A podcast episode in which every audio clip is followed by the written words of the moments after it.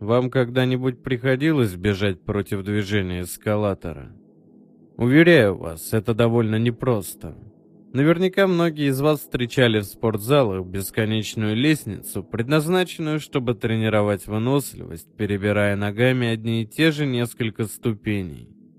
Я много раз пробовал бежать по эскалатору вспять, и даже при должной тренировке на тренажере мне удавалось это с некоторым трудом. С эскалаторами связано мое первое ложное воспоминание.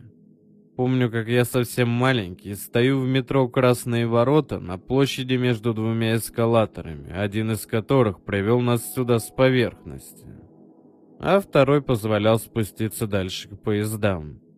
И вдруг я замечаю в стороне еще один, третий туннель. У меня в руках огромный синий-красно-желтый мяч, купленный папой. Мяч, который едва ли не больше меня самого. С этим мячом я стою около этого третьего эскалатора, убегающего куда-то далеко-далеко вниз.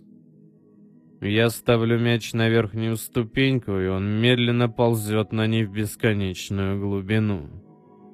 Маленький я не рассчитывал на это. Я хочу броситься следом за ним, но папа ловко ловит меня, хватает на руки и уносит подальше, правильному эскалатору. Еще одна важная деталь, которая осталась у меня в памяти еще тогда. В отличие от обычных эскалаторных туннелей на 3-4 линии, этот был одинарным. Стоит ли говорить, что на Красных Воротах нет никаких одинарных туннелей? Однако почему тогда я взял ложное воспоминание в кавычки? Потому что я видел этот же эскалатор еще по меньшей мере однажды. Итак, нам по 10 лет. Мы с моим лучшим другом Максом только что обменялись часами. Я отдал ему свою новенькую Монтану с 16 мелодиями и гордо несу на руке трофейные часы. На самом деле это были обычные командирские часы, но Макс честно-причестно клялся, что эти часы его дедушка отобрал в бою у немца. И вот мы спускаемся на среднюю платформу и с удивлением обнаруживаем, что помимо обычного туннеля справа от нас есть еще один, тот самый, память о котором я храню до сих пор. «Давай посмотрим, что там». В голосе у Макса сразу загорелся азарт. Не дожидаясь моего ответа, он рванул вниз. Я же замер наверху, как парализованный, и следил за удаляющейся спиной друга, как когда-то за своим любимым шариком. Я видел, как Макс исчез в нижней обозримой точке туннеля, под его сводом, а затем послышался крик. Вскоре Макс появился вновь. Он, выдыхая, сбежал против движения туннеля ко мне наверх, но уже через несколько секунд скрылся из виду. Больше своего друга я не увижу никогда. Я не помню, как вернулся домой, зато помню бесконечные расспросы, слезы и мольбы.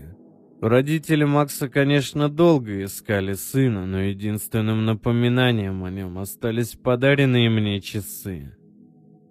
Я какое-то время работал с детским психологом, который, кажется, больше пытался выудить из моей памяти значимые воспоминания о плохом человеке, которое заместилось идеей о дурацком тоннеле. Когда отец еще был жив, я несколько раз поднимал вопрос о том дне, когда потерял мяч, но он уходил от ответа. А один раз, когда я настаивал на этом, мы даже крупно поссорились. Зато с тех пор у меня появилась идея фикс.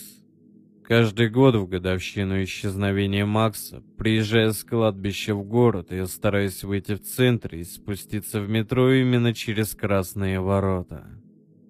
Как бы меня это не пугало раньше. Я надеюсь, многолетние тренировки не прошли зря, и теперь, если я вновь увижу третий туннель, я не замру перед ним. Я спущусь вниз и наконец узнаю, что случилось с Максом. Отчего он так убегал.